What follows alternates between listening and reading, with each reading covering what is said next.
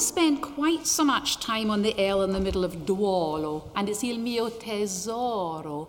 That middle one should be slightly more open. Tesoro. I tend to ask the students to sing on the vowels first of all, especially in the Italian language. Sing on the vowels first and then slot the consonants in and use the wonderful language, and that is what produces a beautiful legato line.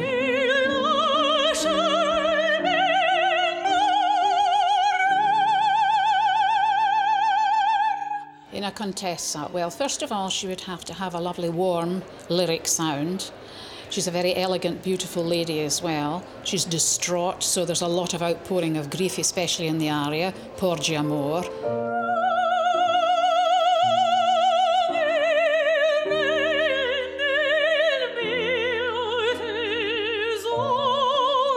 But from the vocal point of view, someone like Catherine, who's singing it here for us just now, she will come to sing that maybe within the next three, four, five years, something like that. She'll be a lovely young countess. At the moment, she's probably more of a Susanna, but she will grow into something like the countess.